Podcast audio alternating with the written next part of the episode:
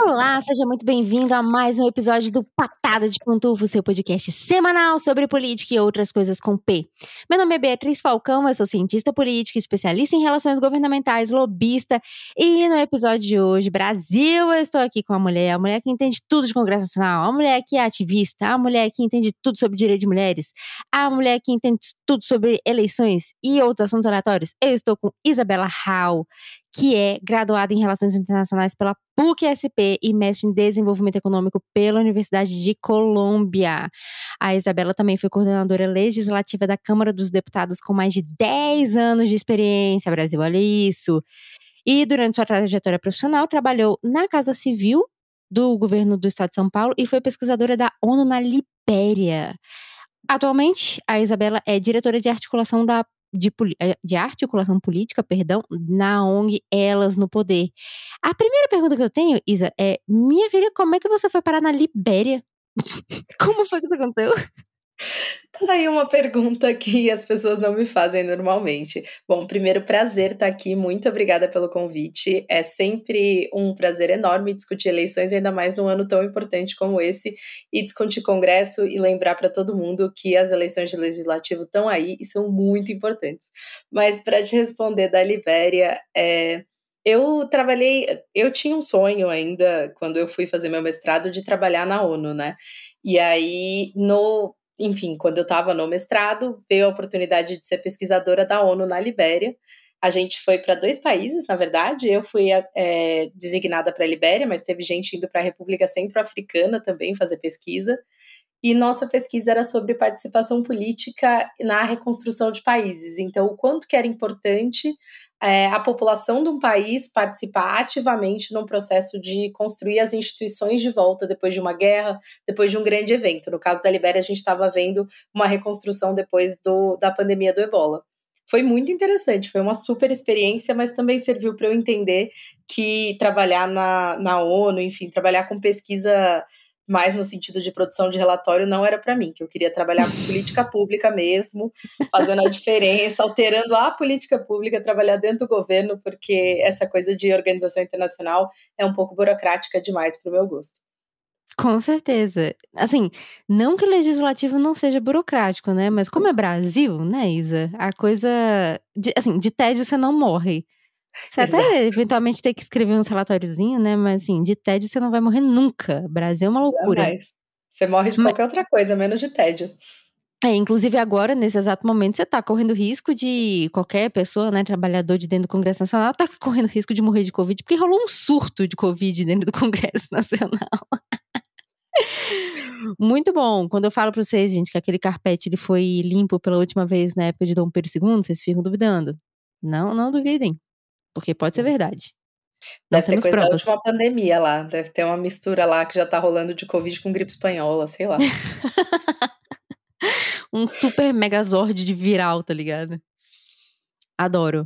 Mas, Isa, é, eu achei muito interessante essa, essa coisa que você falou do, de reconstrução de, de país, de participação política é, na reconstrução de um país, porque justamente num dos últimos episódios que eu gravei aqui do Patada, eu estava explicando para os pantúferes para os ouvintes, como exatamente que, que se formava uma democracia lá dos primórdios, lá de tempos de outrora, lá de tempos de, de né, de, de, de estado de natureza, a galera lá correndo pelada e tudo mais.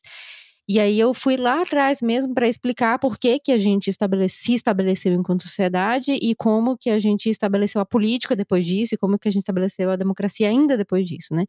E, né, que a democracia ela não, dá, não, não nasceu do chão, ela existe por um motivo histórico para isso, né? E eu achei muito massa. É, se você pudesse falar mais um pouquinho sobre isso, eu achei, achei doido. Achei. O que, o que você observou lá sobre, sobre essa participação política na, na construção de um país de volta que foi. Sei lá, né? É. Devastado, né? Foi completamente. E assim, é, a gente não trouxe notícias muito boas, não, viu?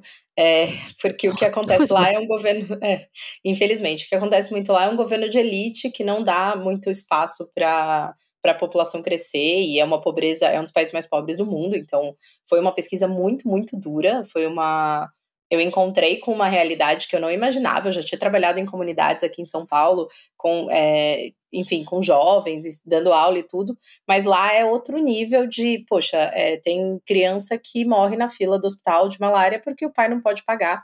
E lá na, no hospital, na frente, no dentro do hospital, a criança morre de malária, que é uma doença perfeitamente tratável, porque não tem, a, o pai não tem dinheiro para pagar. Mas no que diz respeito à participação, a gente descobriu que teve um caso de muito sucesso que foi no combate da própria malária. É, da própria malária, não, desculpa. É, do ebola. Foi no combate do ebola.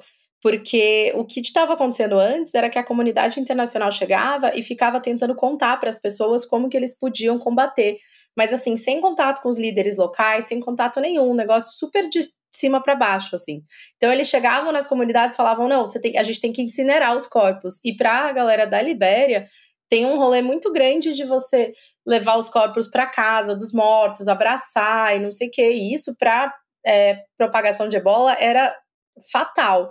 Só conseguiram mudar esse quadro quando eles começaram a conversar com os líderes locais e os líderes locais explicaram para a população o que estava acontecendo.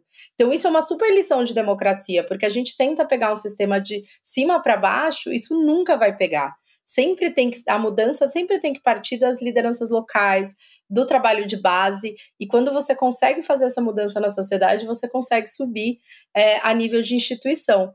E assim, a gente tem um exemplo muito forte dessa lição no Brasil, por exemplo, que foi o caso da pobreza menstrual.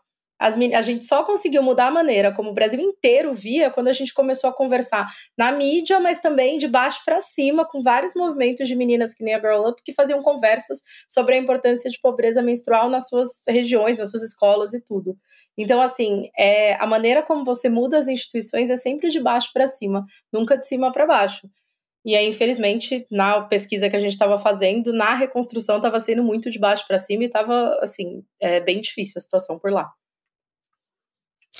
Isso é muito louco, né? Porque é o, a tal da importância dos micro-influenciadores que a gente começou a falar de uns anos para cá como se fosse uma grandíssima novidade do mundo da tecnologia, do mundo das mídias sociais e bosta nenhuma, né? Na verdade, isso é uma realidade já há muitos anos, justamente porque comunidades têm micro-influenciadores, né? Tipo, é, sei lá, tanto é que as marcas começaram a se tocar disso que há, há muito pouco tempo, né? Que vale muito a pena você vai, às vezes vale muito mais a pena, dependendo do caso, óbvio, né?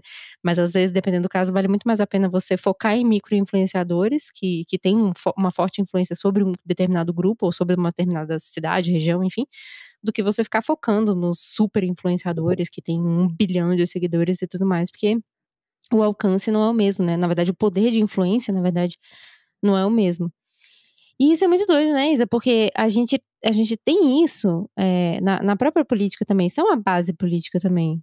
Né? De, de tipo assim, da gente ter é, micro-influenciadores influenciando, inclusive, na, na, candidatura e possivelmente, né, até numa, numa possível é, eleição mesmo, né? De, de algum candidato. Não, total, assim, e, e é, é importante a gente entender que quanto maior a proximidade, maior a influência que essa pessoa vai ter sobre a comunidade dela.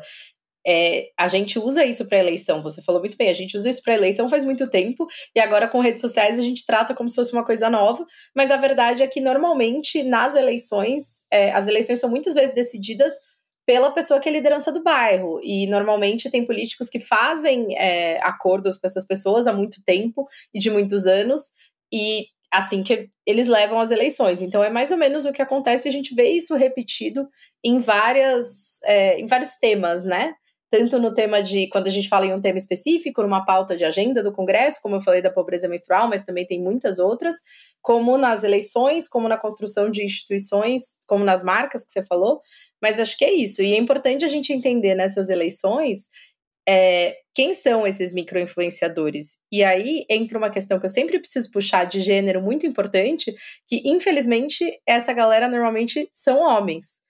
É, e são liderados por homens e etc. E só muito recentemente que a gente começou a ter mulheres trazendo, puxando uma pauta ou puxando, se vendo como líderes comunitárias mais fortes nos últimos anos, e a gente vê como isso tem mudado, inclusive para a organização de pautas femininas, que nem eu falei do, eu falei de pobreza menstrual, mas tem muitas outras, assim, a gente tem conversado muito. Eu sou também diretora de articulação política delas no poder, como você falou, e aí a gente tem conversado muito com essa galera de comunidades, etc., sobre a importância de votar em mulheres e de como essas lideranças podem influenciar a galera em volta delas a votar mais em mulheres esse ano. Total. É, tem uma coisa nessa, nessa nessa, nessa discussão sobre mais mulheres na política e tal, que sempre me deixa um pouquinho aflita, assim. É, e muita gente me pergunta sobre isso, talvez você até possa responder muito melhor do que eu. Que é assim, é, eu vejo, especialmente homens, né? Meu público é, é, bastante masculino, assim. E o que é motivo de orgulho para mim, né? Porque eu sou mulher e estou falando com homens, fico feliz com isso. Mas, é, e, e, são pessoas, né? São homens engajados e tudo mais, né? Orgulho da tia. Mas eles sempre. Pois é. E aí, às vezes, eles me perguntam assim, tipo, ah, Bia, eu, eu, eu quero votar em mulheres, tipo, eu, eu faço a minha listinha para ver em quem que eu vou votar e tal, ali um pouquinho antes das eleições, e eu vejo que não tem nenhuma mulher. E eu quero votar em mulher, só que ao mesmo tempo eu não me identifico com essas pautas, porque são pautas que falam com o público feminino, né? Então, assim, é, às vezes a gente está falando de aborto, às vezes a gente está falando de pobreza menstrual, às vezes a gente está falando de licença maternidade, que são pautas altamente, extremamente importantes, de, assim, de primeira necessidade, mas que não necessariamente conversam com o público masculino, que é um público que, né, que existe, que vota, enfim.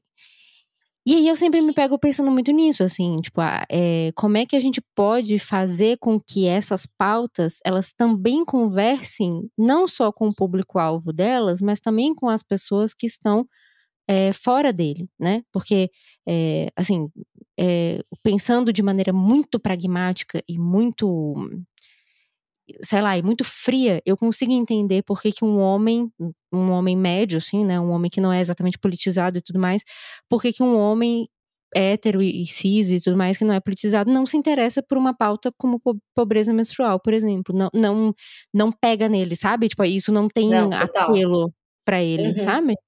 Sim, não, faz todo sentido. Só que eu acho que primeiro, então, a gente, o que a gente sempre faz na Elas, inclusive, é dar um passo atrás e explicar uma coisa mais mulheres na política não é bom só para as mulheres, não é bom só para a gente combater Sim. a pobreza mental, é bom para todo mundo. Então tem dado que mostra que quanto mais mulher você coloca na política, menor a corrupção. Isso é, assim, um estudo feito em mais de 100 países mostrou que conforme sobe a taxa de mulher, cai o nível de corrupção. Então, se você se importa com corrupção e você é homem, vale a pena colocar mais mulher na política. A segunda coisa, é, tem um estudo no Brasil, tá? Não é, não é nem internacional, de, aconteceu com a gente, que quanto mais mulher na gestão tem, menor a mortalidade infantil de uma cidade. Isso foi feito no, nos últimos anos, assim, se eu não me engano, 2020. Então, é super forte isso também. Tem mais investimento em educação. Então, se você se importa com educação, vale a pena votar mais em mulheres. Tem mais investimento em saúde. E as mulheres no Congresso Nacional, isso foi um estudo da UNB, aprovaram três vezes mais projeto do que os homens. Então também tem o fato. Exato, e elas são 15%, tá? E elas estão subrepresentadas até nas lideranças das comissões. Então, mesmo com menos poder e com 15% do Congresso, elas aprovam três vezes mais. Imagina o que a gente vai fazer quando for 50%. Então, se você quer mais eficiência na política também, vale a pena votar mais em mulheres. E aí elas aprovam mais projetos em todas as áreas, não era só nas áreas de pautas femininas. E a outra coisa que eu queria falar é que é muito, ah, eu não acho mulheres, é difícil. Realmente vai ser mais difícil achar candidatas mulheres. Primeiro, porque tem menos. Então, a gente já coloca, começa por aí, é, é numérico. A gente coloca uma taxa de 30%, não é 50%, então é um terço. Para cada uma candidata mulher, tem dois homens. Então, realmente tem menos é, mulheres candidatas, isso é verdade. Segundo, que elas vão ter menos recursos financeiros então, o partido vai dar menos recurso, os doadores, todos são homens, vão dar menos recurso. Então, ela vai chegar menos longe. Tipo, campanha, gente, é quem chega mais longe. Você acha, você acha candidata olhando na TV, você acha olhando nas redes do Instagram, com algum amigo seu que indicou. Isso tudo custa dinheiro, de impulsionamento, de é, espaço no partido para estar tá na propaganda partidária. Então, as mulheres vão chegar menos longe. Tem que procurar mais mesmo. E aí, a outra coisa é que tem muita mulher falando de temas que não, tem, que não são majoritariamente femininos. É, o problema é esse mesmo, é que é mais difícil de achar, mas se você der uma procurada, poxa, tem um monte de página legal. A gente da Elas no Poder não fala de candidatas específicas, mas tem vários, tipo o Instituto Vamos Juntas, é, tem várias candidatas e eles vão publicar lá todas as candidatas que são líderes Vamos Juntas. A RAPS tem várias candidatas também, é, que eles estão fazendo um programa de liderança. E aí, enfim, dá para ir atrás dessa galera também. Então, assim, tem como tem como ir atrás, e eu acho que vale fazer esse esforço a mais. Se você está incomodado com corrupção, com falta de investimento em educação, se você quer o Congresso mais eficiente, dá uma caçada a mais e vai ter muita mulher falando de. Eu, eu mesma sei de várias candidatas, que pré-candidatas, que já estão falando de economia, estão falando de combate à corrupção, estão é, falando de esporte, estão falando de vários outros temas, desigualdade, educação. Então, vários outros temas. Sempre vão defender a pauta feminina também, porque afinal de contas eu acho importante e acho que é subrepresentada hoje. Mas, cara, dá para achar. Só tem que fazer aquele esforcinho a mais enquanto a gente não tem igualdade de apoio para essas candidatas, né? Não, com certeza. E, e é, eu acho interessante lembrar também, Isa, que a galera sempre fica tipo, ah, não, mas pra quê, né? Eu vejo a galera reclamando muito de cota, né? De cota para mulheres na política e tudo mais, na, nas redes sociais de modo geral, né? Ah, não, porque pra que cota, não sei o quê, é só a gente voltar mais mulheres, não sei o quê. É, é, preciso lembrar, eu acho importante lembrar desse número, que eu acho um número bem assustador, que se a gente deixar do jeito que tá, vai, vai demorar mais de 100 anos para a gente atingir a igualdade, é, a paridade, né, 50-50 ali, de mulheres e homens na, na política. Mais de 100 anos, ou seja, você não vai estar aqui para ver isso e provavelmente seus filhos, né, também não, se você ainda não tiver filhos, como é o meu caso. Então, é, é, muito longe, é uma realidade que pode ser que aconteça, mas está muito longe. Então, se não acontecer mais nenhuma pandemia, né? Porque na pandemia, é. por exemplo, aumentou essa distância, porque ele é um número que muda, né? Se a gente diminuir Sim. a velocidade, aumenta. Então, ainda corre o risco de, de ser mais do que 100 anos se acontecer qualquer coisa no caminho, né? É, não, eu lembro que a, quando eu comecei a, a, estudar sobre isso, que foi lá no, sei lá, no meio da minha graduação, o número era tipo 140 anos. Hoje em dia tá em 100 e. Você lembra de cabeça? 160 anos? 130 anos? Porque pra, pra, pra igualdade pra geral, eu igual... acho que é 145. 145, se eu não me engano. né? Uhum, pois é. Enfim, total. Mais de 100 anos, um número muito absurdo. Então, acho interessante também trazer esse, esse pequeno. Com Mas eu vou certeza. confessar pra vocês, viu? Não, não tô falando isso pra tipo, ah, nossa, pra, parecendo aqui que eu só vou votar em mulheres em 2022. Não, eu, eu tava até conversando isso, isso com uma amiga minha, com a Thay. Eu tô com uma dificuldade muito grande de, de, de achar candidatas é, mulheres que eu, né, com as quais eu me identifico é, aqui para Brasília, por exemplo. É, e isso é foda mesmo. É foda mesmo. Depois é fácil, eu te faço umas. A gente tá conversa, eu te faço uma. eu tô aceitando, eu tô aceitando. Porque, porra, é. É, é, não é fácil, não. Eu tô aqui falando como se, nossa, né, a lista tivesse é. recheada 100% mulheres. Não, mas não tá, não. É, é, difícil mesmo. Eu ainda estou na dúvida. E a gente tem um sistema que faz com que seja muito difícil a gente escolher candidato, né? Não é como se fosse um, um, Sim, um voto distrital que tem, tipo, 10 opções de candidato pro, pra Câmara dos Deputados e 10 opções para as assembleias. E aí você escolhe entre esses 10. Não, você tem 70 candidatos de cada partido, por exemplo, aqui em São Paulo. Aqui em São Paulo é surreal o número. É, é 70 Nossa, de cada partido, assim. Então, assim, é uma infinidade de candidatos. Você não consegue. O lado bom é que com certeza alguém vai te representar, porque tem muito, mas o lado ruim é que você não consegue estudar a fundo nenhum deles, né? É, e aí você falou de cota eu acho muito, assim, começa que muita gente era contra a cota no ensino, no ensino superior, né? Até a gente implementar as cotas e a coisa começar a rodar. É, eu acho que tem uma parte de representatividade que a gente não percebe, mas que tem estudos que mostram que é real, que é, hoje eu trabalho com política, por exemplo, mas quando eu era mais nova, é, eu era uma pessoa que argumentava muito, que debatia muito e tudo, e me falava que eu devia ser advogada. Ninguém nunca falou que eu devia trabalhar com política. Sim, e eu, eu olhava. Aí, ó, tá... E eu acho bizarro que toda vez que eu falo isso, alguma mulher à minha volta vira e fala, eu também. Falaram a mesma coisa para mim. Sim. E... E até hoje muita gente pergunta: você é advogado? Não, velho, não sou, obrigada. Exatamente. E aí eu falo isso porque, tipo, eu olhava para uma política que era toda de homens brancos e eu não me identificava como mulher, como um lugar onde eu podia ir. Então eu nunca nem imaginei que política era um lugar onde eu podia trabalhar. E a gente subestima isso, sabe? Se a gente tiver 50% de mulheres lá, número um, os partidos políticos vão ter que abrir espaço. Você falar que aquela cadeira é só da mulher, o cara vai apostar numa mulher candidata, coisa que ele não faz hoje. Porque ele vai falar: nossa, eu quero preencher aquela vaga. Você só pode ser mulher, então eu vou apostar nas mulheres do meu partido. E isso não acontece hoje. E dois, na hora que essa mulher estiver lá, imagina o tanto de menina e de adolescente que vai sonhar em ser deputada porque tá vendo uma deputada lá. Sabe? Isso muda Sim. tudo. Isso em vários países, assim. A Argentina fez isso, o México está fazendo, vários países estão colocando cota e estão virando o jogo assim muito rápido. E é muito incrível de ver. A ONG Elas no Poder do Bem não traz candidaturas, mas tem outras é, organizações, tem outras ONGs, tem outros sites, tem outras redes sociais que trazem candidaturas femininas que estão espalhadas aí na internet. E é aquilo, né? Acho que dá para dá para pegar, dá para escolher, dá para fazer uma lista aí de pelo menos um melhor de três o melhor de cinco e escolher dá trabalho, alguém. mas é, dá pra achar, exatamente. É, dá um pouquinho mais de trabalho, mas, mas eu, eu acho isso, assim, sabe, é assim, se democracia não desse trabalho, não chamava democracia, chamava autoritarismo, né, porque democracia dá trabalho porque a gente participa dela, se você não participa, você não vai ter trabalho mesmo, e aí foda-se, né, aí tá na mão de outra pessoa para decidir para você, então, forte abraço, você não tem trabalho realmente nenhum.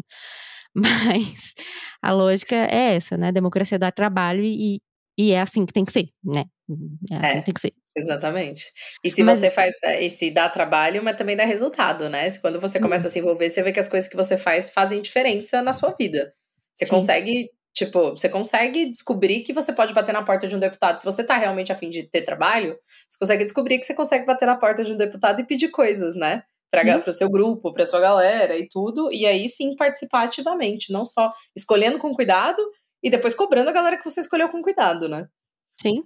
É, não, e não só isso, né? Assim, às vezes, é, as, enfim, quando eu comecei a falar de política aqui no podcast, eu apanhei tanto, mas tanto, mas tanto, mas tanto, porque a galera falava que eu. A galera me criticava muito porque falava que eu falava de um lugar muito elitista, porque eu falo de Brasília, né? Eu estou em Brasília e vou para o Congresso Nacional e, e tenho a oportunidade de ir para o Congresso Nacional. Aí a primeira coisa que eu respondia em relação a isso é, velho, eu só piso no Congresso Nacional porque alguém está me pagando para isso porque eu deliberadamente jamais botaria meu pé, mesmo morando em Brasília no Congresso Nacional, não obrigada. A segunda coisa é que é, política não é Brasília, né? Assim, aqui é o centro de decisão do poder por uma questão estratégica e por uma questão, é, né? quase que, é. quase que regimental da nossa Constituição, mas enfim, né? Poderia ser em qualquer uhum. lugar. Mas a questão é que a micropolítica, ou como você faz a política no seu bairro, sei lá, na sua comunidade, ela compensa muito mais, ou seja, ela dá resultados muito mais rápidos e muito mais práticos para sua vida do que Brasília, né? Brasília Total. as coisas demoram muito para acontecer. Brasília um projeto demora, sei lá, dois, três, quatro, dez, vinte anos para ser aprovado. Quando é aprovado, às vezes não é aprovado, né? E no seu bairro, você consegue ver uma, um, um resultado um pouco mais rápido. Então, eu acho isso também, sabe? É, às vezes a gente não. tá falando de política e parece que a gente tá falando de um lugar muito distante. Não é, né? Bia, com certeza. E assim, tem um negócio que eu tenho falado pra galera que. É, isso é que eu tô falando de São Paulo também, eu tô falando da capital, que também é um lugar super privilegiado, mas isso acontece em todas as câmaras municipais.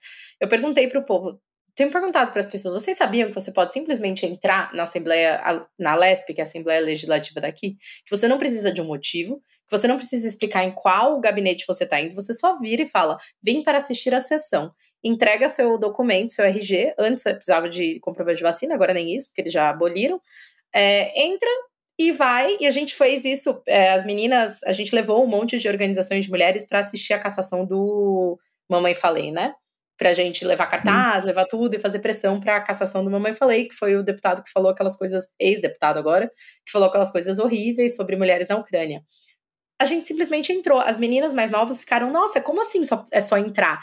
falei, é só entrar, gente. Dá aqui o RG todo mundo, abre, né? Óbvio, tem que revistar, tem que olhar se você não tem nenhuma bomba, nada na, na, na bolsa, tudo. Eles revistam, olham sua bolsa. Acabou, pode entrar. E a Câmara Municipal também, você só entrega o RG lá, eles deixam você entrar e você pode sair batendo na porta de todos os deputados. Então, às vezes eu acho também que você acha que é inacessível porque eles querem que pareça inacessível.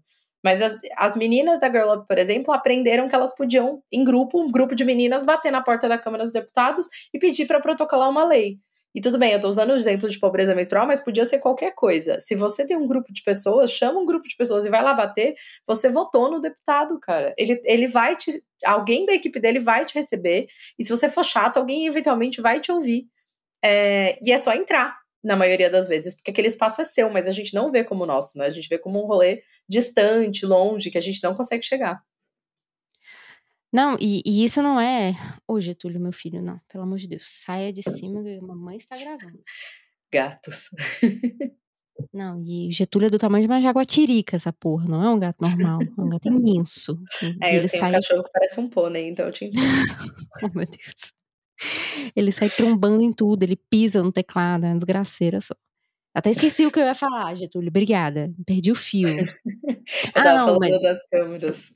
Não, é, era, é, exatamente. E aí, o que eu ia falar era justamente que, assim, é, parece inacessível e, e as, pessoas, as pessoas, de modo geral, né, assim, digo todo mundo, né, todo mundo do mundo, uhum. mídia, pessoas, academia, a gente não divulga isso, né, a gente não fala abertamente sobre isso eu, enfim, chamei uma vez uma amiga minha para participar aqui do Patada de Pantufa, a Dani, e ela falava, Bia, eu acho tão chique quando você fala que você esteve numa reunião na Câmara dos Deputados. Mas, mas, gente, mas qualquer pessoa pode. Eu não entro lá porque eu sou especial. Eu não entro lá sequer porque eu sou lobista, na verdade. Porque eu, nem, nem aquele crachazinho bonito, aquele dali é a honra, né? Nem aquele crachazinho bonito da, do, da Câmara dos Deputados eu não tenho. Eu sou ninguém, bicho. Eu entro como cidadã, eu não entro como lobista. Eu vou lá fazer lobby porque eu estou sendo paga pra isso, mas assim, eu estou entrando como cidadã. Ele me pergunta para que gabinete você vai, eu falo o nome do, do deputado, do senador, vou pro gabinete, eu vou pra comissão, é isso aí. Ou seja, é não tem muito, não tem muito isso, né? Não tem muito essa regra. E a galera acha que não, né? Que só pode entrar na, na Câmara para visitação, só pode entrar nesses órgãos públicos para visitação. Não é, galera, não é. Esse, esse trem é, é paga o seu dinheiro. É, paga o seu dinheiro, é seu. É tudo nosso, eles têm que abrir a porta pra gente mesmo, é obrigação deles. É, se você entrar armado, no entanto, vai ficar um pouquinho complicado. Vai. Vai, vai ficar um pouco complicado, a galera não vai gostar, talvez te tirem de lá de maneira agressiva. Não aconselho. A questão da arma, da bomba e tal, deixa para outro momento, né? É, Mas. Deixa o coquetel molotov em casa. Vai, é, vai, deixa o coquetel molotov em casa. Deixa a, a, arma de. Aquele jogo, como é que chama? É. Paintball? Ah, paintball. Deixa a arma de paintball, obrigada. Deixa a arma de paintball em casa. Eu já fiz uma, uma bosta dessa, né? Eu já tentei entrar na PF arma, armada assim, né? Com arma branca. Foi sem querer, eu juro, eu juro por Deus, foi sem querer, mas eu tentei. Você tava levando? Cara, então, eu fazia moda. Não sei se eu já cheguei a contar isso aqui, mas Pantufer, pra você que não sabe, eu sou estilista. Oi, prazer, tudo bem? Eu Caramba. me formei em moda há muitos, muitos, muitos, muitos anos atrás. Tipo, sei lá, 15 anos atrás. E aí eu. Não, 12 anos atrás. E aí eu tava fazendo moda e tal, e eu precisava ir na PF resolver uma questão de documentação. E aí eu tinha acabado de sair da, da minha aula, do curso de moda, e eu tava tendo justamente aula de modelagem. Eu não sei se você ou os pantufres estão acostumados com o material usado em modelagem, mas realmente são armas brancas. Porque primeiro a gente usa tesoura industrial, que é uma parada que você tranquilamente mata seis pessoas, uma atrás da outra, assim, tipo, é muito grande, e é, é, muito afiada, é realmente muito afiada, aquela, aquelas, né, tramontina e tal, a parada robusta mesmo. E aí tem os, os negocinhos de metal para você marcar tecido, tem uns estiletes, enfim, toda sorte de coisas cortantes que você puder imaginar, que não são usadas para cortar seres humanos, são usadas para cortar tecidos, eu tinha dentro da minha bolsa. E aí eu fui passar bem faceira na porta, né, na porta giratória da, da Polícia Federal e apitou assim loucamente, como se estivesse tentando entrar Al-Qaeda na Polícia Federal. E quando apitou é que eu me toquei. Gente, eu tenho aparatos cortantes na minha bolsa. E aí veio um policial, um policial federal enorme de grande, tipo assim, o bicho devia ser 4x4 tranquilamente, o bicho era o tamanho de um jipe. Ele veio, senhora, por favor, abra sua bolsa. E na hora que ele me pediu, né, Hum, eu já dei aquela, eu já quis começar a chorar porque o homem ia me prender certamente. Tive que abrir a bolsa para ele. Ele olhou e eu, moço, pelo amor de Deus, eu sou aluna de moda, mostrei minha carteirinha de estudante para ele, eu sou aluna de moda, isso aqui é material de estilismo, não sei o que, é material para cortar tecido. Aí ele só olhou assim pra minha cara e falou: Você tá me zoando que você ia entrar aqui com isso, né? Falei, não, moço, deixa eu deixar aqui fora, por favor, eu só preciso resolver uma questão de documentação. Enfim, levei um pequeno esculacho do policial federal, porque eu estava tentando, eh, né, entrar na sede da Polícia Federal com materiais cortantes, mas não fui presa, deu tudo certo, graças a Deus. Mas não aconselho, viu? Fica a dica aí para quem estiver fazendo moda ou similares, não aconselho. Você vai passar uma é, vergonha tremenda. Porque aí começa a juntar gente em volta para ver o que, que tá acontecendo. O policial enorme já começa a querer enfiar o dedo na sua cara. Não, gente, esse dia foi muito bonito, muito bonito. É, na Lesp eles também só não vão te deixar entrar no plenário, porque uma das meninas estava com bolo de rolo na bolsa. Eles ficaram com o bolo de rolo, porque não podia comida. não pode comida pra você não jogar, porque lá na Lesp é assim, tem o plenário ah, embaixo. Tá. É como uhum. se fosse no. Para você conhece o Congresso, o Congresso tem aquela galeria, né? Sim, na e parte a, de cima. A, o plenário da LESP, eu fiquei chocada com isso. Ele é mais difícil de entrar do que o plenário da Câmara dos Deputados. Porque o plenário da Câmara dos Deputados é meio terra de ninguém, né? Se você consegue. Alguém. Tem umas entradinhas lá que o povo conhece que você consegue enfiar a gente para dentro. E eu sempre vejo os lobistas sem crachá lá dentro, assim, dando uma de perdido. Opa, como é que eu vim parar aqui? É... Eu já fui retirada de lá com três tapinhas no ombro. Ai, tipo, três tapinhas foi fofo, porque eu já fui arrancada pelo braço. Assim. é, não, foi fofo, foi fofo. É, mas enfim, a gente entrava, né? Dava um jeito. Até assessor que não tem acesso, né? Não tem o crachá de acesso ao plenário, a gente dava um jeito de entrar. É, mas na Lesp não pode, não pode mesmo. Eles só deixam os deputados e lá em cima tem a galeria pra você assistir. Só que aí na galeria eles não deixam entrar nem com comida, nem com álcool em gel. Tinha um potinho assim desse tamanho de álcool em gel que eles ficaram. Não pode bolo, não pode, né? Não podia. Implicaram com a minha maçã, implicaram com o bolo de rolo da menina. Porque não pode entrar, eles estavam com medo, acho que a gente jogasse na cabeça de algum deputado, sei lá, deve ter histórico isso aí, né? Se eles estão proibidos de entrar, é Se porque alguém placa, já tem história. É, Se tem exato. placa, tem história. Mas eu, eu queria dizer para os seguranças da Alesp, caso alguém esteja me ouvindo, ninguém ia tirar um bolo de rolo no deputado. Vocês já viram o preço de um bolo de rolo? Ninguém sem consciência ia fazer isso. A maçã, até, até concordo. Eu também, eu também ia tirar de você. Se eu fosse, né, a é, segurança ser, da né? Lesp. É, porque você, você tá lá em cima, a massa é redondinha, tem a aerodinâmica super boa, você taca lá de cima, foda-se. Agora, o bolo de rolo, qual que é a chance de alguém tacar um bolo? Não existe isso. Não gente. existe, é bom pra caramba, é mó difícil comprar. Não é tem delícia. nenhuma possibilidade. Imagina, os deputados da Lesp, olha, aquele bando de homem na Lesp, velho, não vale a pena, não vale o bolo de rolo aqui. Não, não vale. se fosse um tomate podre, ou até mesmo a pois maçã, é. né? Que a maçã, assim, não tá baratinha, mas é mais barata que um bolo de rolo. Eu compreendo, assim, confiscar. Agora, é, bicho, uma latinha de refrigerante. Você tacar uma latinha de refrigerante dá, dá um efeito, né? Dá um efeito, faz até um toque na cabeça do cidadão. então, é isso. Então, aí já fica a dica, viu, Pantufa? Se você quiser entrar na Lesp, não entre com bolo de rolo. É. Nem com materiais cortantes. Que aí, Nem com uma tesoura de 30 centímetros. Nem com uma tesoura de corte de tecido industrial.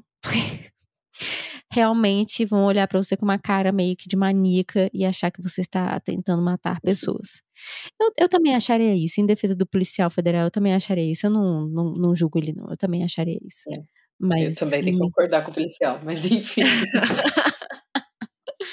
mas em minha defesa, realmente não era minha pretensão matar ninguém, eu só era sonsa mesmo. Mas passou já essa fase. Mas, Isa, o que eu ia te perguntar sobre, já puxando esse gancho também pro legislativo que a gente tá falando, é, já, e puxando o gancho também para a eleição de, de legislativo, que eu bato nessa tecla toda semana, estou aqui repetindo isso, tal qual um disco arranhado, né?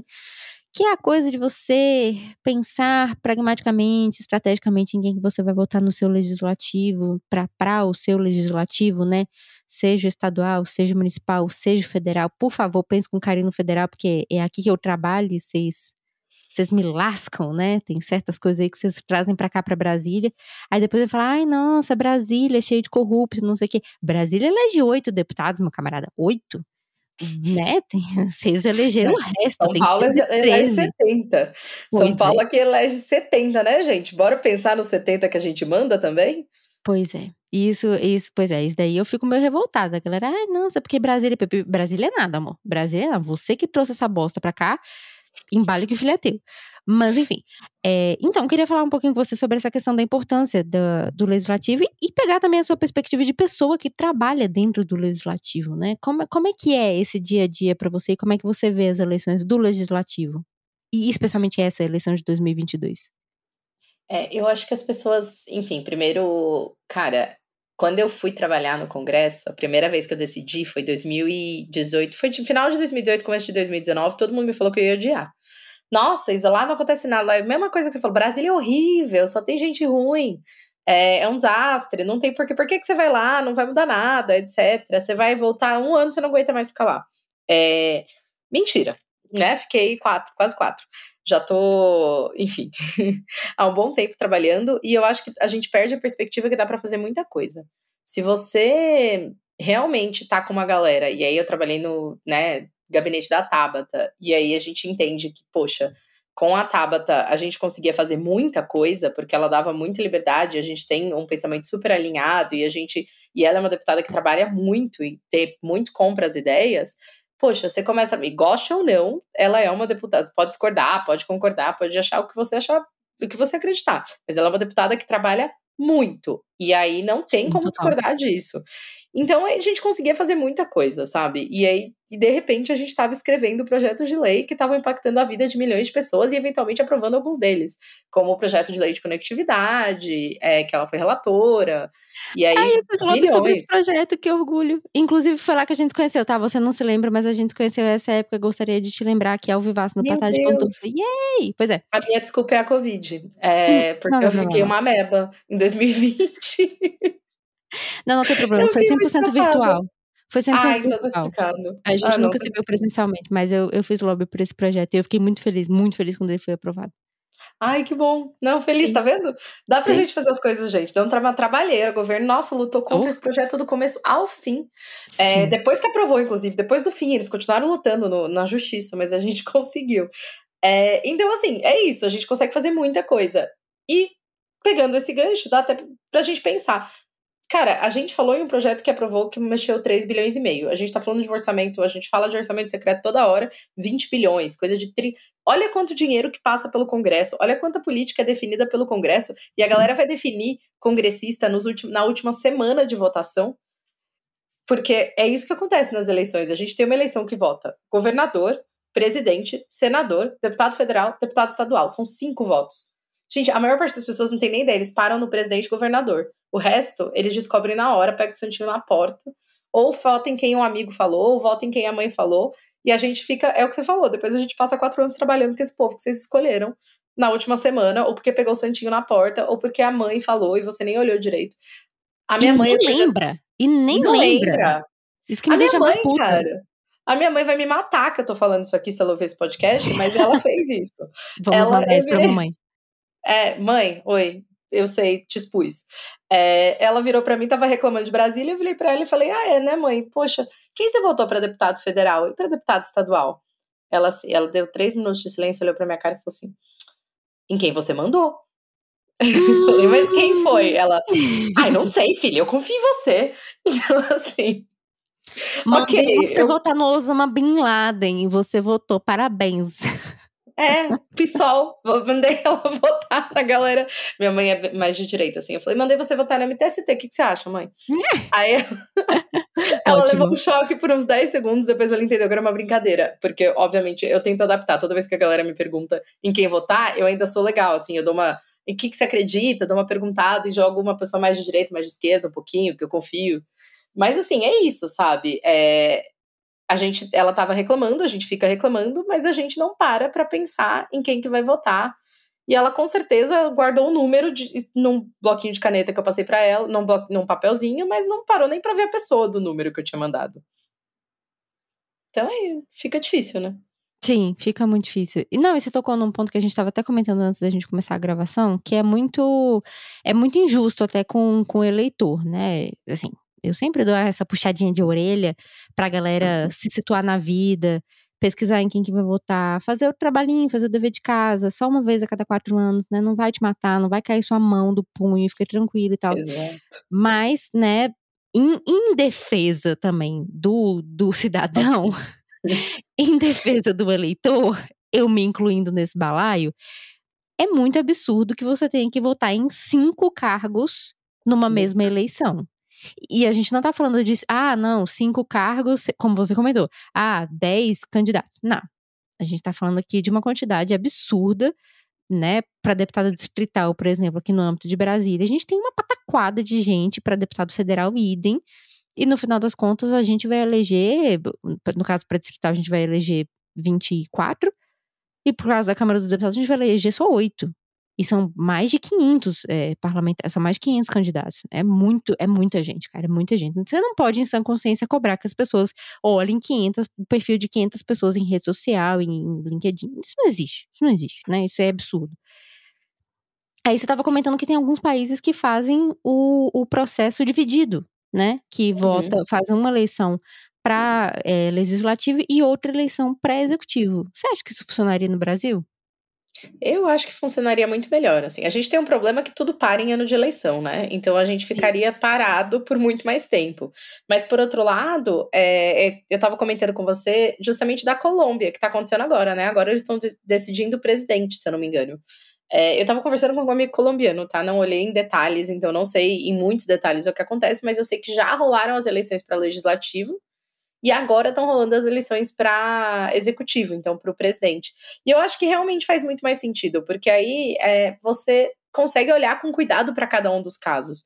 E aí tem outros casos, outros jeitos que também funcionam melhor, outros sistemas que eu acho que funcionam muito melhor. Por exemplo, Estados Unidos.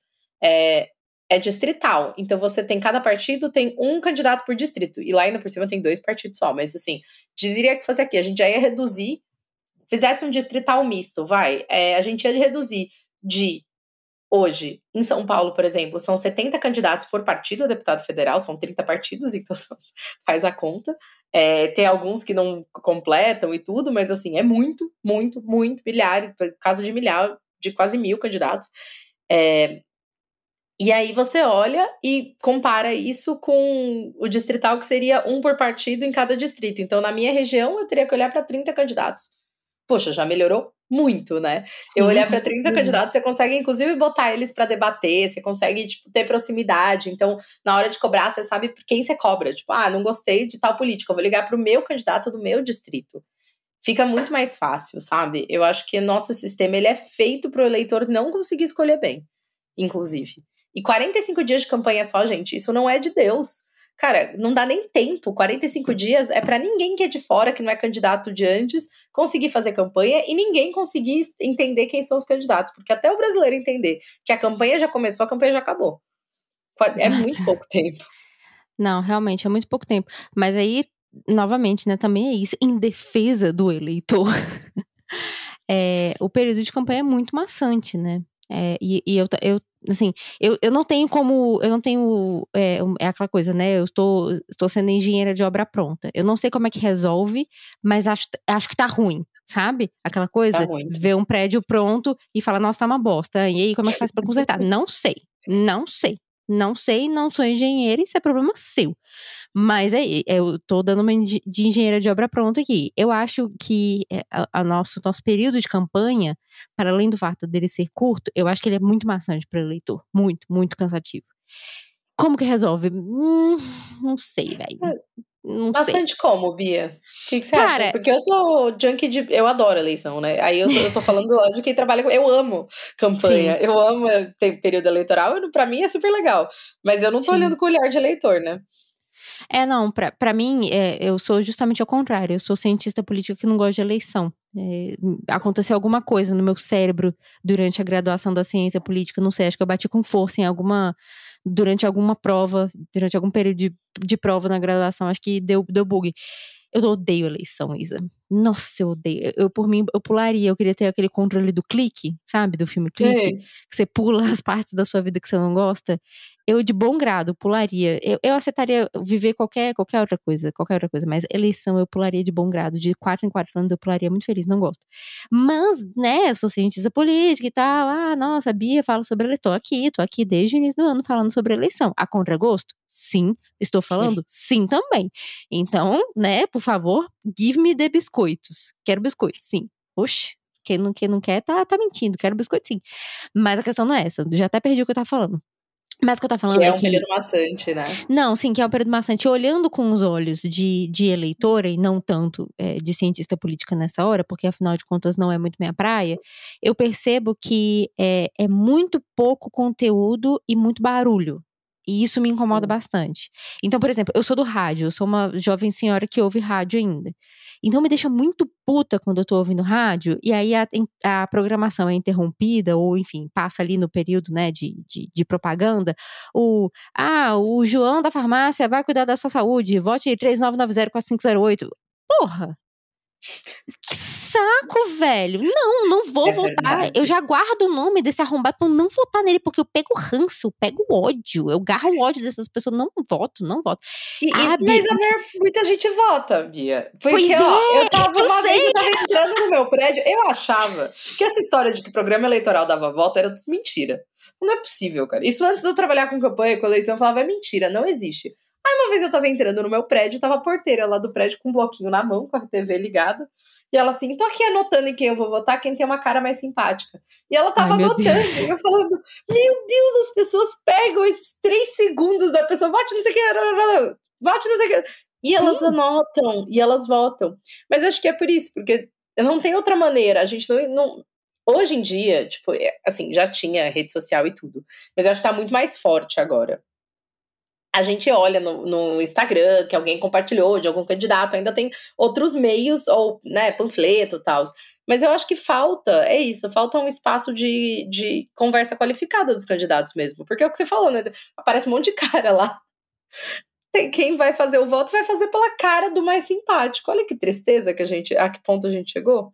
Sim, não, isso é horrível. E, e- e existem estudos, né, sobre isso de que a, a aparência, isso que, a, que, que essa moça falou, não, não é sem fundamento. É isso que ela tá falando. Não. É um comportamento extremamente racional, inclusive, do ser humano, de que a gente escolhe quem a gente acha que tem a carinha simpática, a carinha mais bonita. A gente é todo trabalhado na aparência, né? Tudo Total. sobre a gente é sobre aparência. E não adianta a gente querer militar que não, ai, a aparência não importa, roupa não importa, importa sim. Importa, sim. importa para você, importa para mim, importa para todo mundo, importa na hora que você vai votar, im- importa na hora que alguma pessoa vai te atender, importa. Só importa. Importa na hora que você tá correndo o seu feed no Instagram e você acha uma foto feia e você não curte porque você achou feia. Claro que importa. Não, completamente. E eu acho que a crítica aqui não é pra pessoa que olha aquilo e anota o, tele, o número pra votar. Não, eu acho que a não. crítica é pra maneira como a gente fez a política, que eles. a- o que a gente tem de referência sobre como escolher votar, que é acessível, que é massificado pra todo mundo, é um panfleto jogado na porta da urna, ou isso, ou três segundos de campanha eleitoral. A gente precisaria de pelo menos um pouco mais de tempo, um pouco mais de qualificação, um pouco mais de conteúdo pra gente conseguir julgar melhor em quem a gente consegue votar e um número Sim. menor de candidatos e um jeito, enfim, é isso. Eu concordo com você, engenheira de obra pronta. É, esse problema é gigante. Eu tenho algumas ideias de como a gente pode resolver. Agora, como que a gente faria o nosso congresso aprovar as ideias que poderiam resolver? Aí eu também já não sei. Mas aqui a gente é o Congresso, Isa. Eu e você aqui somos o Congresso, a gente vai aprovar tudo. Manda aí suas ideias. Se, se alguma for, for ruim, a gente rejeita aqui na hora do ato. Cara, um distrital misto. Distrital misto total, assim. Que é assim: eu tenho o meu distrito, que é o meu bairro, e eu elejo um deputado do meu bairro e um deputado que eu me identifico do, do geral, né? Então, assim, Sim. não faz sentido eu, por exemplo, vamos supor, eu vou me candidatar a deputado estadual ou federal. Eu vou ter que correr o bairro, o, o, o estado inteiro fazendo campanha? Faz sentido que o eleitor do estado inteiro Uhum. possa votar em mim? O que, que o eleitor. São Paulo é um estado gigante, talvez não seja, mas São Paulo, Minas, tipo, por exemplo, são ótimos exemplos disso. O que, que o eleitor de Araçatuba, que é 7 horas e meia de São Paulo, tem que votar em mim, por exemplo, se eu for candidato aqui da capital? Por exemplo. Assim, olha o absurdo. Não faz sentido, são duas Sim. realidades completamente diferentes. Vamos aproximar o eleitor do, do candidato? Vamos aproximar o eleitor do deputado? Justamente para Uhum. isso, para saber quem cobrar. A galera fica falando, ah, tem que ir para Brasília para cobrar. Não, tem gabinete dos deputados aqui na, no na base também. Então, tipo, ah, em Brasília só que Sim, pode sim. ir para o Congresso, a gente esquece. Todo deputado tem um gabinete da base. Toda deputada também. É, a deputada normalmente tem na base da cidade onde ela foi eleita. Só que aí é isso. Se a gente não faz um distrito, que é tipo, vamos votar nos candidatos só do meu bairro, e aí você poderia, cada um elegeria os deputados do seu bairro, a gente divide o estado em vários bairros e distritos, e aí cada um faz um. A gente conseguiria saber onde é que estão. Ah, então, do nosso distrito, o escritório da base é tal, eu vou lá bater. Sabe? É muito, aproxima muito mais. Eu acho que esse é o passo número um. Mas quando tentaram fazer isso no Congresso, deu ruim, né? Tentaram aprovar o distritão, que era, enfim, é muito complexo de explicar, mas basicamente só piorava as coisas. É, eu ia, eu ia falar isso. Não confundir distritão, distrital misto com distritão. São coisas diferentes. Absolutamente diferentes. E eu acho, eu acho massa isso, isso assim, não sei, assim, não, não, não sei se eu concordo 100%, mas ao mesmo tempo, novamente engenheira de obra pronta, eu acho terrível esse, esse, esse sistema que a gente tem hoje de você escolher um candidato para o estado inteiro, porque isso favorece os grandes centros, né? Novamente, como você falou, São Paulo é um estado imenso, só que a, a, a cidade de São Paulo, pelo amor de Deus, é uma das maiores cidades do mundo. Então você não tem como competir com um cara que lá em Pindamonhangaba tá fazendo campanha com um cara que tá no centro de São Paulo e de repente tem uma visibilidade muito maior, seja lá por qualquer motivo e tal. Você não tem como querer que esse cara faça a mesma quantidade de votos ou sequer chegue perto da quantidade de votos, né? É ridículo isso. Aí você pode até falar, ah, não, beleza, mas é, não entram os mais votados necessariamente, é sistema de lista, é, um voto puxa o outro, não sei o quê. Tá, mas mesmo assim, mesmo assim, mesmo sendo proporcional, mesmo sendo por lista, a gente ainda tem uma disparidade aí grande de, de representatividade mesmo, né? E eu acho uhum. que esse uhum. modelo que você propõe, ele de repente ele pode aumentar justamente a representatividade, porque aí você pega é, esses distritos, esses bairros, esses, né, enfim, essas localidades por nichos. Então, se eu tenho uma pessoa que é, é, é, nichada porque fala com o meu público, porque fala com, essa, com esse pessoal daqui, então talvez, né, ela possa trazer essa representação que ela está trazendo aqui para o meu bairro, para o meu distrito, para Brasília, por exemplo, ou, né, para o estado. E aí, acho que seria interessante. Nesse sentido, acho que seria interessante.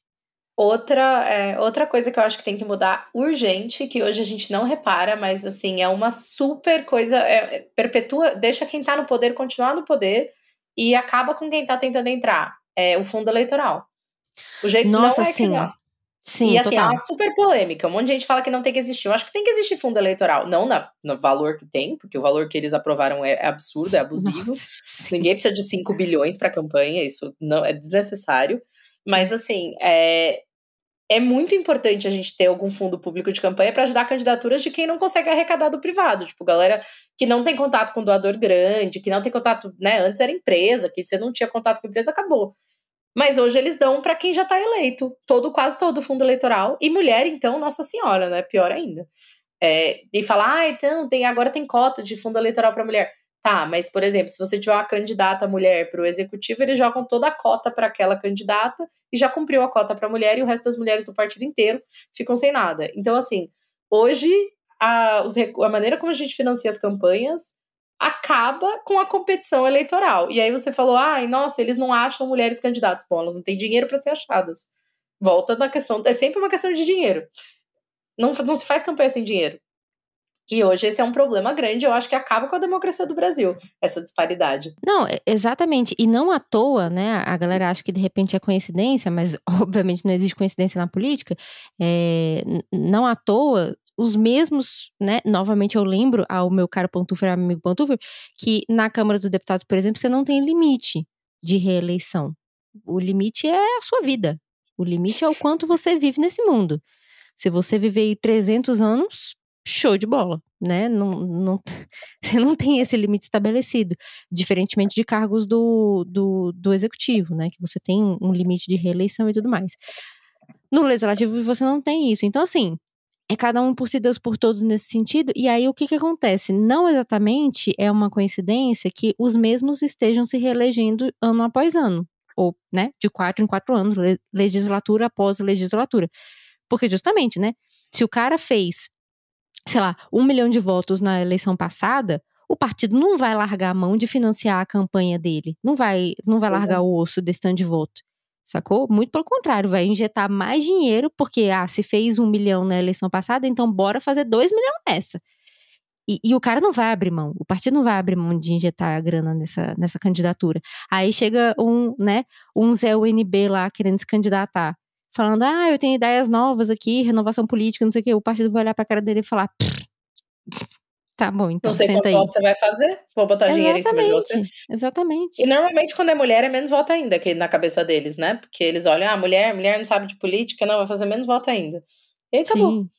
Não, eu tava olhando aqui, eu dei um, um Google rápido enquanto a gente tava falando disso, só pra galera ter uma noção. É, tem deputado que entrou em 2018 indo para o oitavo mandato consecutivo, que dá 32 anos.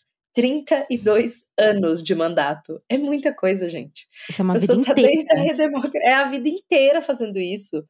É, e aí é fácil, porque é isso, né? É o que você falou. O dinheiro continua para ele, continua sendo reeleito e vai a vida inteira assim. E ele puxa voto, né, Isa? Também tem isso, assim, mesmo que o cara não tenha Total. o mesmo apelo de 30 anos atrás, né? Às vezes há 30 anos atrás o cara era nosso, o cara era um global, o cara era 100% um fazedor de voto, uma máquina de fazer votos. Hoje esse cara está velho e cansado, provavelmente já não é mais uma máquina de fazer votos, mas ele é uma máquina de puxar votos. E aí é que tá o, o grande pulo do gato, né? Porque aí também não, também não faz pouquíssima diferença nessa hora, né? O cara puxa a volta, o cara tá lá dentro, ou puxando volta, ou puxando volta, e também potato hum. potata, né, cara? Não, total. E aí, ainda por cima, tem o que a gente chama de emendas parlamentares, que é importante a gente falar, que é quase um instrumento de fazer campanha enquanto você está no mandato porque os deputados vão lá e fazem e direcionam dinheiro para projetos sociais ou projetos que são importantes. Tem deputados que fazem isso de uma maneira super ética, abrindo edital, etc. Uma galera nova começou a abrir edital, acho isso super legal, super importante. Mas, no fundo, eles estão pegando, cada deputado tem direito a 15 milhões de orçamento, é, e das assembleias também tem uma, uma grana, e varia de acordo com a assembleia é a grana do orçamento estadual, mas do federal são 15 milhões e aí ele fala para onde que vai cada milhão, para qual projeto, para qual prefeitura. Então ele passa, e aí ele passa 30 anos dando dinheiro para a mesma prefeitura, que depois vai apoiar ele na próxima eleição e vai puxar votos para ele e aí dá dinheiro na próxima, e aí eles vão se mantendo no poder desse jeito e não muda nada. E aí de novo, voltando para o nosso é, sempre puxando a sardinha para as mulheres e mostrando como é que uma mulher vai entrar, que ainda por cima, além de ter todas essas questões para entrar, ainda tem a questão dela fato dela ser mulher e ainda sofre discriminação, violência, essas coisas aí. Então, é mais difícil, né? É bem, fica bem complicado da gente mudar o Congresso. Pois é, e você ainda tocou num ponto que é, é, fundamental, a questão da, da violência, né? A violência, a tal da violência política, né? Porque é isso, ainda que você consiga se, se eleger a custo de muita coisa, né? Não de graça, é, no episódio pa passado, passado, retrasado, não, foi, não, não, não, tô confundindo, ó gente, o Alzheimer chegando na Mulher de Bem, ó o Alzheimer aqui, ó, não foi nem a Kisa, foi no outro podcast, foi no podcast, ó o Jabá, foi no podcast Dona Política e Seus Robôs da Interigov, no qual eu estou fazendo parte agora também como host, vai lá ouvir, viu, Pantufa, tá muito bom. Eu conversei com a Bia Nóbrega, e a Bia Nóbrega lembrou uma coisa muito, muito interessante, né, Fora todos o, o fato e a dificuldade e todo o rolê que tem para uma mulher entrar na política efetivamente, tem a dificuldade dela permanecer na política. E aí ela citou uma, uma coisa que eu achei muito sensível da parte dela, que foi é, você não tem onde deixar a sua criança. Se uma parlamentar ou uma assessora ou qualquer mulher que seja, né, que, que trabalha na Câmara, que trabalha na, nas câmaras, né, de modo geral, é, tem um bebê, tem uma criança pequena e tudo mais, e essa criança de repente precisa estar com a mãe por qualquer motivo que seja, porque tá doente, porque tá sendo amamentada, porque quer ficar com a mãe, whatever, né? Foda-se, não interessa o motivo. Você não tem onde deixar essa criança. Você não tem onde trocar essa criança. Assim, os banheiros não são adaptados para isso, não são pensados para isso, os gabinetes não são pensados para isso nada é pensado para isso, nada na estrutura física de, desses, desses, locais públicos é pensado para uma mulher, né? E especialmente, mais especificamente, para uma mulher que é mãe. E eu achei, eu achei uma sensibilidade muito grande ela ter lembrado disso, não só porque ela, a Bia Nóbrega também é mãe, mas também porque é isso, né? Eu já cansei de, de, de acompanhar a sessão de plenário e a deputada é, Talíria Petrone, do PSOL? Uhum, é, ela é, mesma, ela leva. Ela né? mesma, né? Cara, a bicha amamentando a criança, a criança pendurada no peito dela, ela amamentando a criança, enquanto ela batia a boca com Arthur Lira. tipo assim, e a galera fala, nossa, olha que foda, não sei o que. Sim, realmente, muito foda, a mulher é cabulosa, mas caralho, que merda, né, velho? Que merda. Mas precisava? É, né? O ideal isso, seria assim, que ela não precisasse. Isso que agora é. a gente ainda tá falando de licença. Tem nem licença maternidade. Não. É, não tô nem chegando em tipo, ai, como é que. E esses os filhos, né? Aí a galera ainda falou: ai, não, mas o plenário não é lugar para criança. Mas cadê os. Tá, mas, vai deixar o quê? É, mas vai deixar tem... onde? Vai deixar, é, vai tem, deixar tem creche? comissão. Creche. Não, vai, vai largar a criança no corredor das comissões. Larga ela ali na CCJ, gente. Ali na CCJ é um é, lugar é, adequadíssimo para criança. Porra. Não, tem uma creche, assim, não, não contaram para ela que tinha uma creche escondida no segundo andar do plenário, porque Sim. não é possível. E, e, ainda por cima, ela e a Sam, eu acho que faltaram muito no começo, faltaram, entre aspas, é, no começo da, da, das gravidezes, né? Porque não existe licença maternidade, e aí aparecia como falta as, o fato delas não estarem indo nas sessões do plenário. E ainda saiu uma notícia falando: olha é, deputados mais faltantes. E apareceu Sâmia Bonfim e Talíria Petroni, que estavam as duas de licença maternidade, porém, na Câmara aparecia como faltosos. É, então é isso, né? Se você ficar em casa para cuidar da criança, você faltou demais. Se você leva a criança para o plenário, não é lugar, do, não é lugar de criança. É, é triste, é, é muito difícil ser mãe. Ser mulher na política é muito difícil, ser mãe na política é mais difícil ainda. Sim. O que, com, todos, com todo respeito aos amigos jornalistas, fazer esse tipo de matéria sem levar em consideração o fato de que uma mulher acabou de parir uma criança é de uma desonestidade do caralho. Assim, com todo respeito. É, é muita desonestidade. Puta merda. Mas, enfim. Eu prefiro acreditar que a pessoa que fez isso não tinha muito conhecimento, não se atentou para o fato e não entende porra nenhuma de política e por isso cometeu esse enfim, esse erro factual, como diria o Ciro Gomes, né? Mas, enfim, Isa, para a gente se encaminhar aqui para o encerramento, é, toda vez que eu chamo algum convidado aqui para o Patada de Pantufa, eu convido o, o, o, Eu já ia falar candidato, ó, eu já estou louca, já estou assim, já estou embriagada de sono. Eu convido o convidado a dar a sua patada de pantufa. O que é a patada de pantufa, Isa? É a realzinha é aquela é aquela real assim que você gostaria de dar na cara das pessoas, que você gostaria que as pessoas ouvissem. E que talvez você não tenha tido coragem ou oportunidade, talvez tenha te faltado a oportunidade para você dar essa patadinha na cara das pessoas. Então, eu estou abrindo aqui a oportunidade para você dar a patada de pantufa. Pode ser mais de uma também. E não precisa ser sobre política também, pode ser sobre qualquer coisa. Tipo, ah, sopa é janta assim. Fica à vontade, fica à vontade.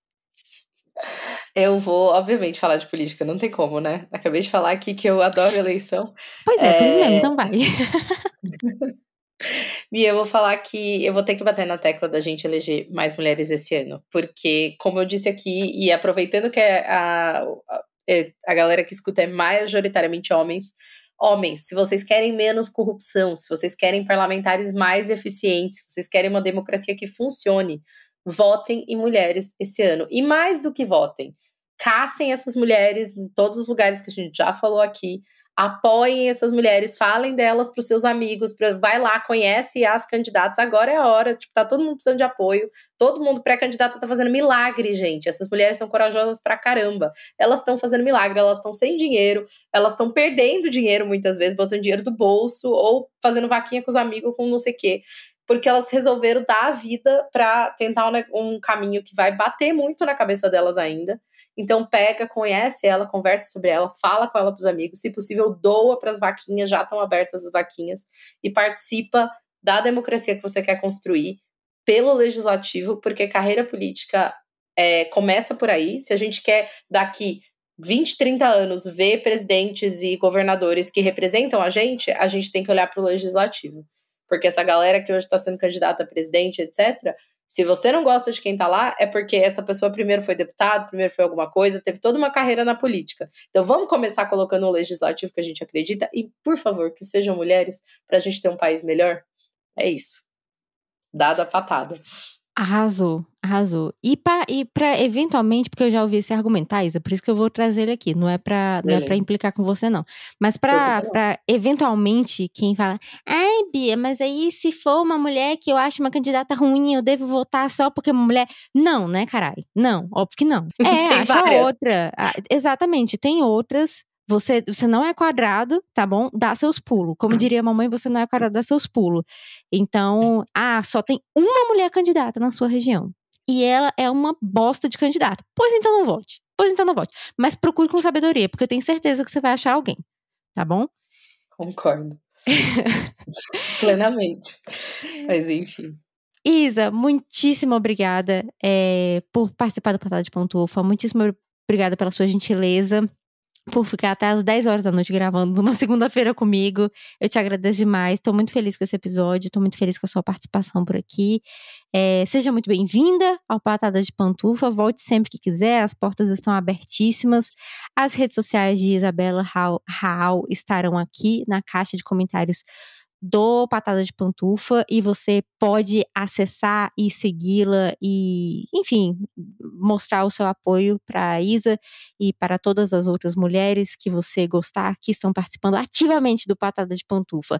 E você pode também deixar sua contribuição no Patada de Pantufa lá no PicPay Assinaturas. A partir de cinco reais você ajuda essa pobre podcaster aqui, essa pobre podcaster que foi economizar no corte de cabelo e fez uma merda no cabelo, ficou uma bosta. Então ajude a podcaster a cortar o cabelo novamente, porque agora eu vou ter que pagar caro, bem feito para mim. Ou você pode também fazer aquele pix maroto para o patada de pantufa, patada de pantufa, arroba gmail.com. Brasil, estou cansada. E é isso, Brasil. E é isso. Um beijo para todos vocês. Até semana que vem.